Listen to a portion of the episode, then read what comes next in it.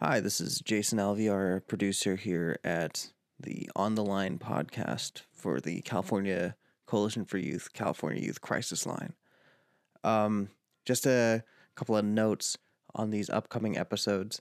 Um, California and the United States have been uh, ordered to shelter in place. Uh, so uh, you may hear a uh, in audio quality than what you're used to if you've been listening since the beginning. Um, we are all recording this podcast from our own homes. So we are pretty much at the mercy of, you know, zooming in or Google Hangouting in or FaceTiming in.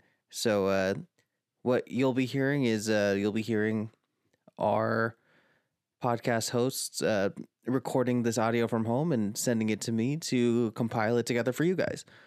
Um, also, we now have an email address that if you are looking to get any of your questions answered or if you want us to talk about something that you're interested in, uh, you can email us your suggestions at uh, podcast at calyouth.org. That's podcast, P O D C A S T, at calyouth.org, C A L Y O U T H.org. We also want to remind everyone that even during this pandemic, our California Youth Crisis Line's phone number and chat functions are still operational. You can reach us via call or text at 1 800 843 5200. That's 1 800 843 5200. You can also reach us via chat online at calyouth.org slash chat. That's C A L Y O U T H dot O R G slash C H A T. Thanks for listening and enjoy the podcast. Hey everyone, and welcome to another episode of On the Line. I'm here with Logan, and today um, on our COVID 19 series, uh, we'll be talking about what social distancing uh, means for survivors of domestic violence. And then we'll touch a little bit about, um, you know, like teen dating violence. Um, and then also just, you know, we look at youth as teens, but they're not always necessarily teens. Um, here at California Coalition for Youth, uh, specifically the California Youth Crisis Line, um, our age range is 12 to 24. So we range in quite a bit of the adult population as well. So um, let's get to it. Yeah, we'll we'll first kind of talk about what what like domestic violence is, and it can be used as like domestic violence, inter partner dating dating violence, just dating violence, um, all kind of synonymous terms. Um, when we talk about relationship abuse, those are all different words that you might hear, and they all kind of mean the same thing. And there's many different forms of dating violence or relationship abuse. It could be from physical, emotional, sexual, technological, financial, spiritual, and they all are prohibiting somebody or inflicting some kind of pain in those areas. So, like physical abuse is like maybe hitting, slapping, other things like that, restricting movement. Um, emotional can be name calling, teasing, um, gaslighting, other things like that. Sexual um, could be coercion into having sex. Um, it could be rape or sexual assaults. It could even be like coercing them into having a child with you or sabotaging birth control. Um, technology could be like what you see now with the rampant use of technology is like internet use is just uh, bullying via online or requiring passwords or restricting them from certain usages of like Instagram or whatever social media outlets um, or really monitoring their um, usage of social media. And then financial could be that they use, you know, their financial income as a way of supporting them in like using, um, you know, you can't do things unless I pay for it, or like you can't pay for your own things, or like any money you get is my money type of thing. And spiritual, mm-hmm. religious use, or like not letting them practice in things that are good for their their kind of mind and and soul, whatever that they believe in.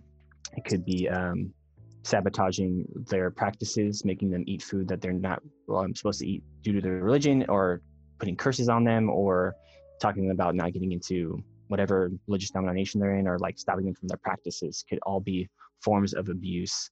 Um, and we want to talk about abuse in general to or domestic violence and, and dating violence uh, with covid-19 because um, if you are uh, sheltered in place and you're sheltered in place with your abuser what what do you do or mm-hmm. how do you support somebody who has an abuser with them um, in the home um, mm-hmm. are some things you can do or how do you support this person and i think it's it's important to talk about this because a lot of people um, if you're in a situation with someone um, who is practicing a, um, a, different type of abuse than what we're used to seeing, um, we're used to seeing in the media and in our society uh, physical abuse.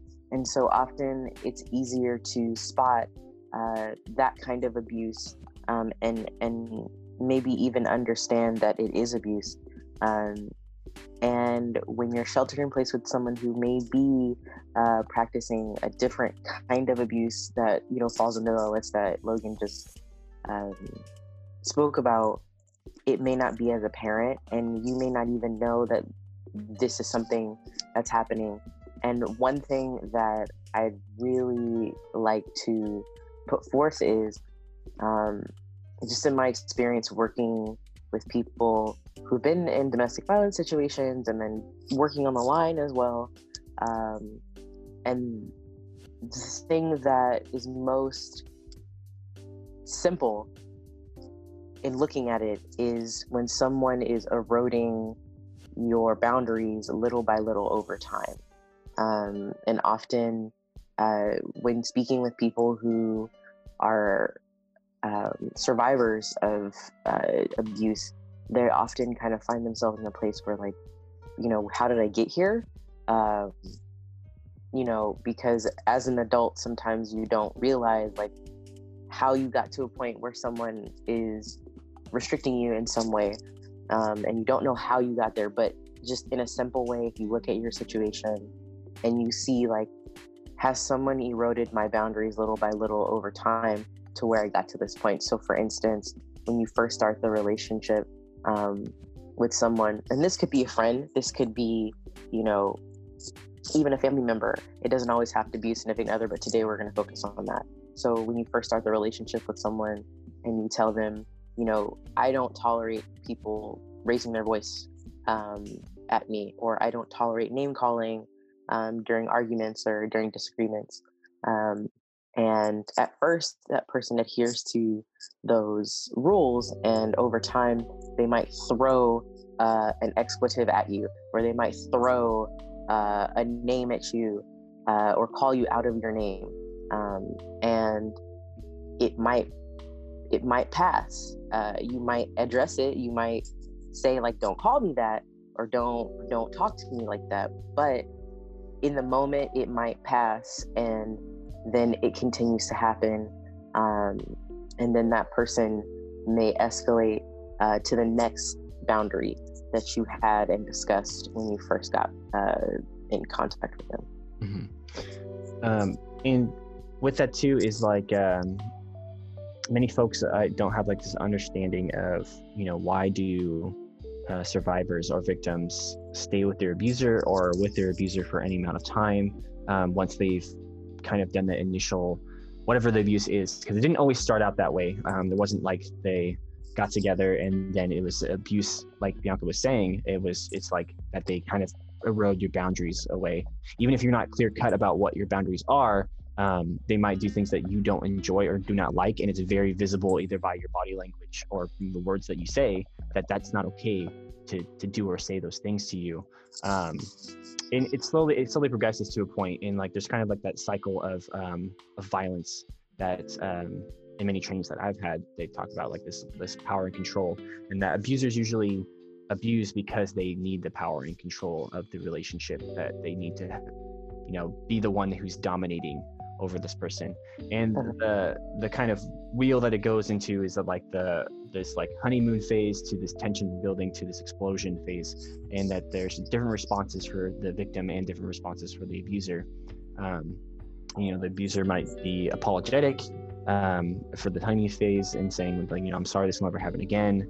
Um, and then they might buy gifts or do other things to show that they care about this the, their partner well the partner's like forgiving and hopeful and like maybe things will change. And then it goes back to the detention field building phase where it's like nitpicking, maybe name calling again, um, and are like just overall like angry attitude, like grumpy, and the the victim is blaming themselves and maybe walking on eggshells, being really afraid of what might happen next, and then it goes to the explosion where the abuse actually happens, um, and then the victim may or may call may or may not call the police or run away, not run away, but like flee or um, try to calm down while they're getting abused, and then it kind of repeats that cycle over and over again. Um, and it can be really hard when you know uh, the beginning was so good, and it's hard for us to move out of that honeymoon phase, and knowing that it goes, it, it might go this way, and like each of the honeymoon phase kind of gets shorter and shorter as the the um, relationship progresses in itself, and that might just be the tension explosion.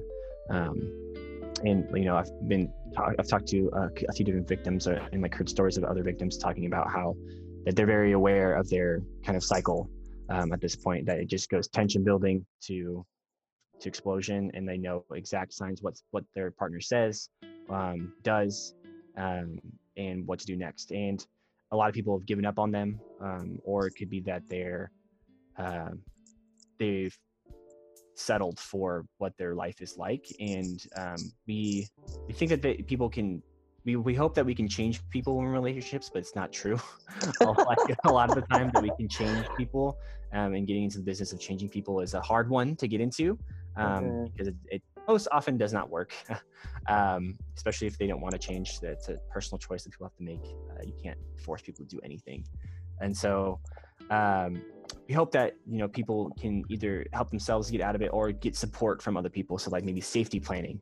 And safety planning doesn't have to be um, you know when my abuser explodes this is where i go like i'm ending it. Uh, it needs to you know i need to wash them from my life completely because we know that it's you if you are in an abusive relationship and you haven't left at all or yet or you have left and come back like that's like you might that might happen again. That's just a reality and that's okay. Um, we hope that eventually you'll get to a place where um, you keep yourself safe in, in, into a healthy relationship or get some kind of counseling in any kind of way. But safety planning can happen at all steps. It can be from choosing to stay preparing to leave or already leaving. What are your steps? What are your safety planning steps? And we encourage that these things be done with somebody you trust or somebody that might be a little more like um, helpful in safety planning. So you can always call always call our number and, and talk to somebody about safety planning. If you are in an abusive relationship, what should I do? I can't leave my house if you're, uh, uh you know, if it's COVID 19 and you're in shelter in place and you don't feel comfortable leaving your house and your partner's the only one you can stay with and you're in an abusive relationship, how can you do safety planning in the home? And that mm-hmm. takes a little bit of preparation and needing to talk with more than just yourself about what would be best for you um, because we can be wrapped in our mind a lot about the future and what that can hold. Um, and it's really helpful to have somebody to be present with you in the moment to talk about what can you do now versus if I do this now, then this and this and this and this and this will happen. And it can be really hard to plan when it's chaos when you think of the next steps. I think that it's it's also like what you just said is super important, Logan, about like being in your mind. Um, and often we'll, I'll touch back on the, the abuse cycle. Um, one of the tenets of that is is isolation. Um, and when you have been isolated, it is very easy to feel like you're completely on your own dealing with this on your own. Um, and I would absolutely encourage people to call us on the line. Um, like I said, we're 12 to 25 or 12 to 24 um, it doesn't matter. Give us a call. Um, if you are sheltered in place with someone who you don't feel safe with, give us a call and we can help you to, you know, plan out your next move. Or if you just need to talk to somebody because you feel absolutely alone, give us a call.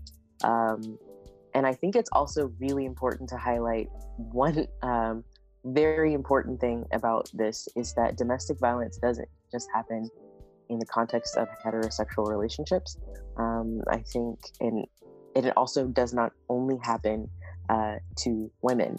Um, and I think that it's super important um, to highlight that that um, everyone um, can deal with domestic violence or violence within a relationship or abuse within a relationship, whether that be uh, physical, mental, emotional, spiritual, financial, etc. All of the um, types of abuse can happen to anyone in any type of relationship.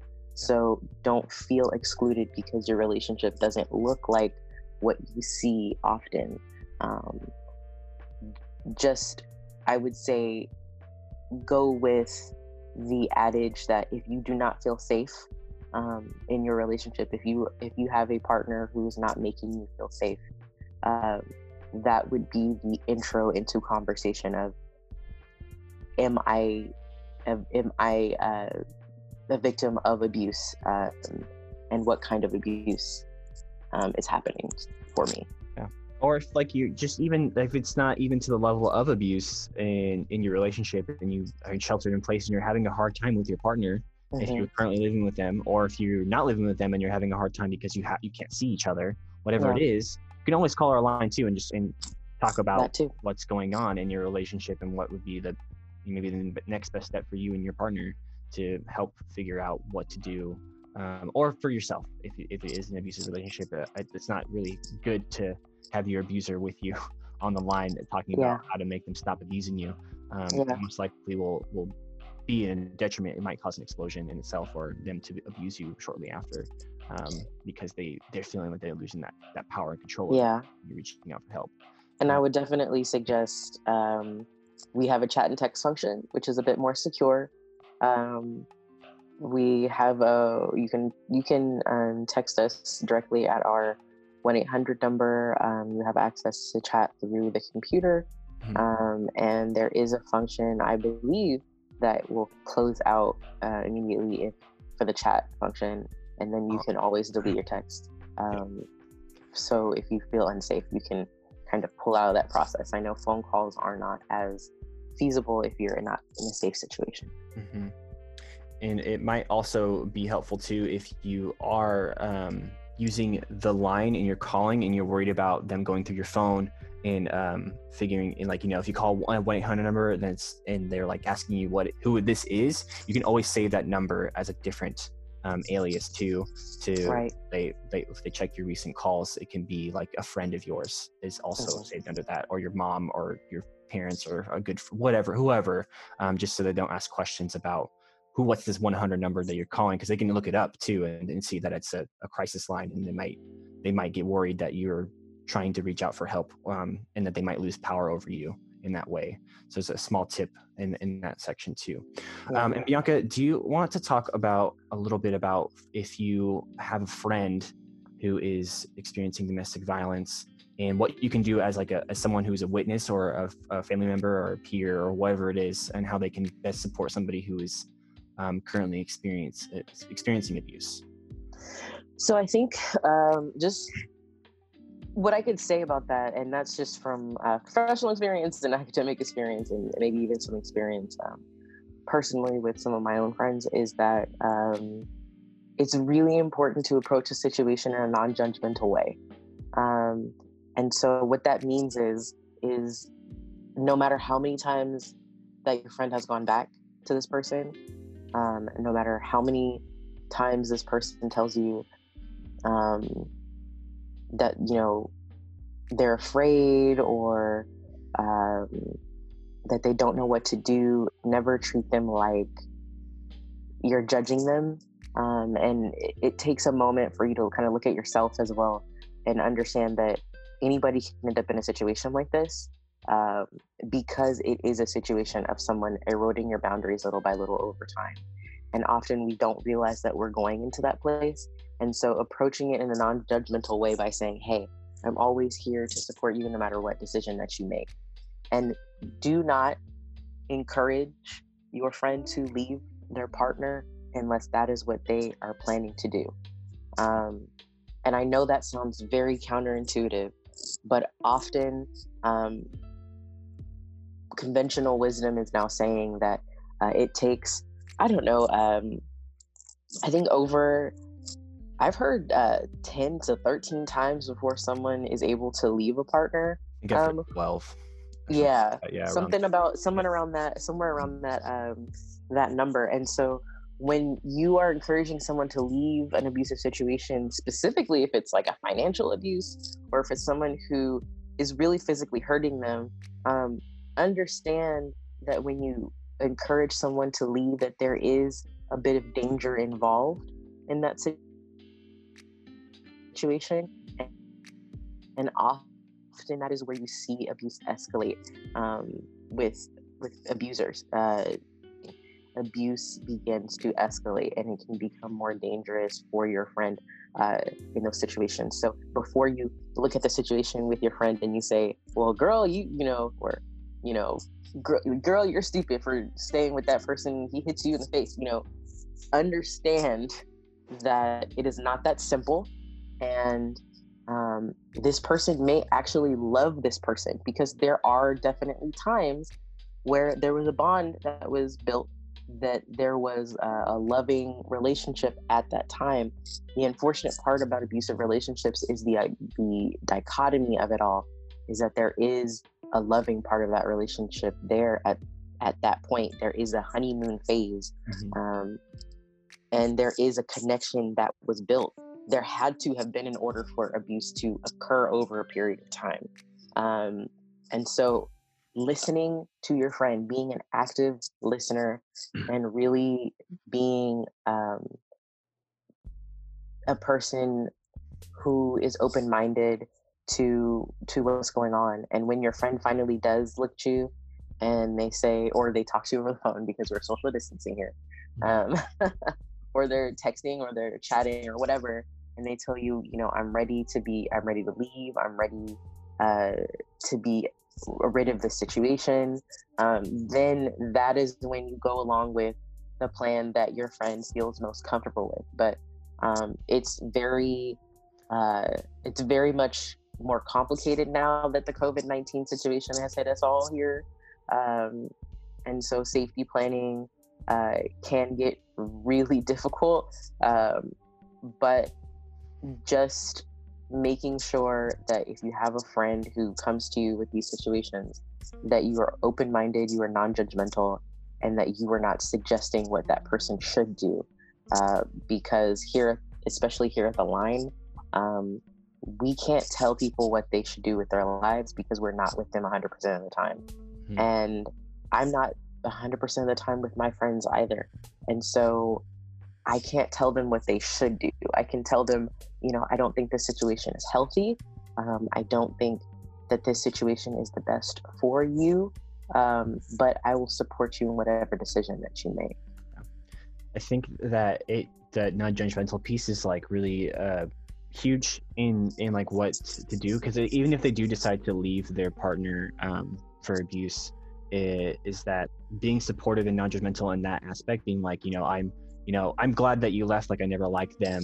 Um, you know, they hurt you. Like, they were terrible. Like, why did like they in that? Even if they do decide to leave, those are not the words you want to hear about your partner in that moment because you're sad and lonely or right. upset about ending a relationship, regardless if it was good or bad. Uh, yeah. Uh, and it's also really good to to do that if your if your friend ended a relationship that wasn't abusive. They ended any kind of relationship um, for whatever reason that they don't that no one wants to hear you know i broke up with my my partner for like you know been two or three years and that we just broke up because you know it just didn't work out or like um you know so and so they wanted kids and i didn't and whatever it is whatever the reason is and your friend to go well i'm glad you broke up with them because i hated them. Like no one wants to hear that. Um, like it's it's, it's kind of just like a you know then one of those interactions that we had before like it's being supportive like i'm really sad to hear that even if you did hate that person like just being supportive and being non-judgmental in that way of like uh, you know this is must be really hard for you i'm here for you if you need to talk about it um, breakups are always tough like regardless of the situation they're very hard.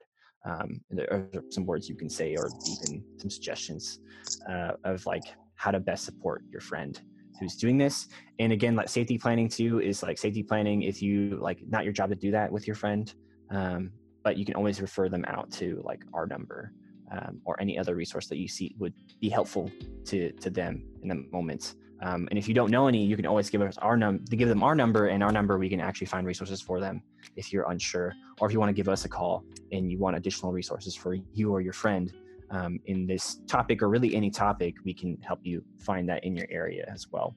Um, even with COVID 19 going on, there's still service providers um, out there in the community uh, open in accepting people either face to face or on Zoom or online. Um, and again, you can always text or call chat with us online, and our number is 1 800 843 5200. Um, you can text that same number too, uh, and we're open 24 7 even during this time. And again, if you are having trouble connecting via phone, text or chat with us online. It might be a little bit quicker just because we have uh, limited availability over the phone um, with the with the shelter in place going. And so again, that's 1-800-843-5200. Call or text, and you can chat with us online at calyouth.org slash chat. Thank you for um, joining us again here on the line with our conversation about uh, COVID 19 and social distancing um, and how domestic violence and being a survivor of domestic violence um, could play out. Thank you for listening to On the Line with Bianca and Logan. The California Youth Crisis Line is a program funded by the California Office of Emergency Services. We are a free call and text crisis line open 24 hours a day, 7 days a week. Youth, family, and friends experiencing crisis can talk to one of our counselors today by calling or texting 800 843 5200. Again, that's 800 843 5200. Or visiting us at www.calyouth.org slash cycl. Our hosts are Bianca Christian and Logan Scheidler, and our producer is Jason Alviar check.